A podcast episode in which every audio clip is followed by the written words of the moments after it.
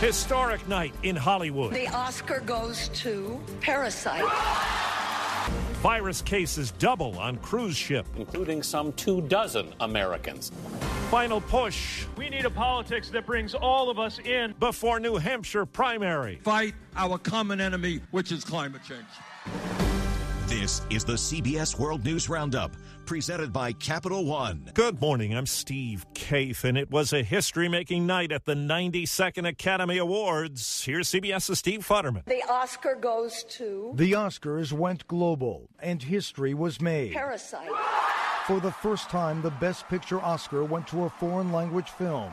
Parasite won four Oscars, including one for its director, Bong Joon Ho, who showed off his English skills backstage, complete with a joyful expletive. It's really crazy.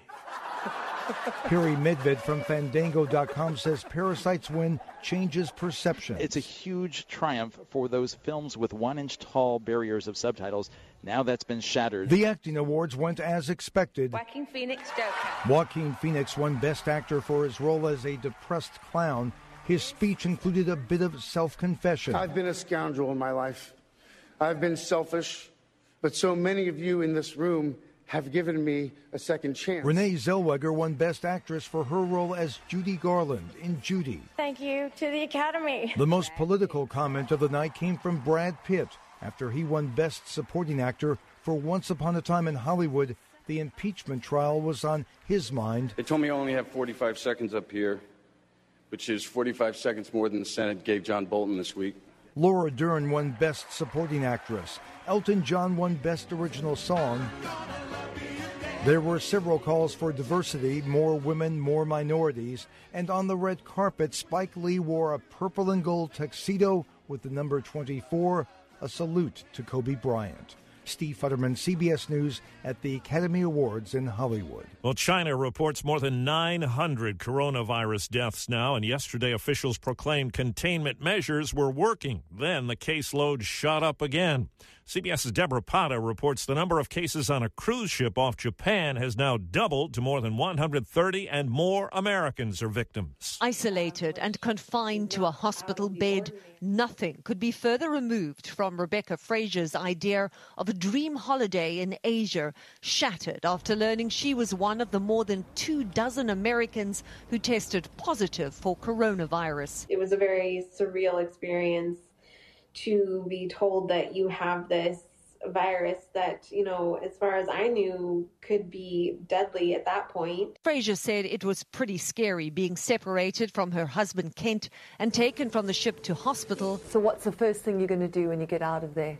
I really want some American food. also, I mean, just get back to my husband as soon as I can. Well, now to New Hampshire. Political correspondent Ed O'Keefe is covering the pitched battle between Pete Buttigieg and Bernie Sanders just before tomorrow's first Democratic presidential primary. Campaign contributions from over 40 billionaires. Buttigieg hit back by criticizing Sanders' health care plan. The plan so expensive that Senator Sanders himself freely admits he has no idea how it's supposed to be paid for. Our CBS News poll shows Buttigieg is now leading among moderate Democrats in New Hampshire. He's stealing support away from former Vice President Joe Biden, who was first among moderates last month. That explains this Biden ad mocking the 38 year old mayor's small city experience. When parkgoers called on Pete Buttigieg, he installed decorative lights under bridges. Biden also called out Buttigieg's lack of support among black voters. An election year budget plan from President Trump totals 4.8 trillion in spending and promises a balanced budget in 15 years. It has virtually no chance of getting through Congress without major changes. The White House is calling the president's budget pro worker, and pro America. It includes an increase in military spending by 0.3% to more than $740 billion, and there's $2 billion in funding for the border wall. But the talking points do not mention that the president wants to cut more than $400 billion from social and safety net programs such as Medicare, Medicaid, and food stamps. Ben Tracy, CBS News, the White House. We're learning the backstory about one of the people in a made for TV moment at last week's State of the Union speech. Live to CBS's Vicki Barker. President Trump singled out Philadelphia fourth grader Janiyah Davis as yet another bright kid trapped in a failing school, then announced she was getting an opportunity scholarship. And you will soon be heading to the school of your choice. But now the Philadelphia Inquirer reports Janiyah already attends one of the city's most sought after charter schools, and before that was at a private Christian school. Janiyah's mother says she first thought the White House call was a scam, but feels honored by the president's attention. Steve? Well, a cell phone belonging to one of two missing children's been found. 17 year old Tylee Ryan and her seven year old brother were last seen last September. CBS's Jonathan Vigliotti is in Rexburg, Idaho. Tylee's phone appears to have been found with her mother, Lori Vallow, in Hawaii. She is a person of interest in this case. Tylee's cell phone was used several times after she disappeared. Now the question this morning, was it really her using it? On October 25th, 2019, a month after the 17-year-old disappeared, a text from her phone was sent to a worried friend saying, hi, miss you guys too, love ya. That friend saying it didn't sound like her. Also in October, Tylee's biological brother says two small Venmo payments were sent from her account. Vallow and her new husband have denied any wrongdoing in the case. A successful launch last night at Florida's Cape Canaveral. Go Atlas. Go Centaur. Go Solar Orbiter. NASA's Solar Orbiter, which was made in Europe, headed off on a mission to capture the first photos of the sun's poles. It'll have its first close encounter in 2022. For the first time, a commercial jet flying slower than the speed of sound has crossed the Atlantic in less than five hours. A British Airways flight from New York to London completed the trip yesterday in four hours, 56 minutes. The old record was five hours, 13 minutes. Supersonic Concorde flights, before they stopped in 2003, used to take about three hours.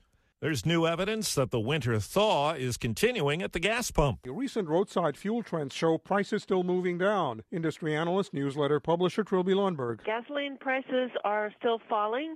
In this case, they're down seven cents overall in the past two weeks, and the new price is two fifty three. There might be a little bit more to come. Still, the price at the pump is 19 cents higher than it was a year ago. Highest average price in the nation for regular grade, 354 a gallon around San Francisco. Lowest average 204 4, Baton Rouge, Louisiana. Tom Foti, CBS News. Well, this is the week New York City goes to the dogs, with 2,600 of them from 49 states and 19 countries taking part in the Westminster Kennel Club Dog Show.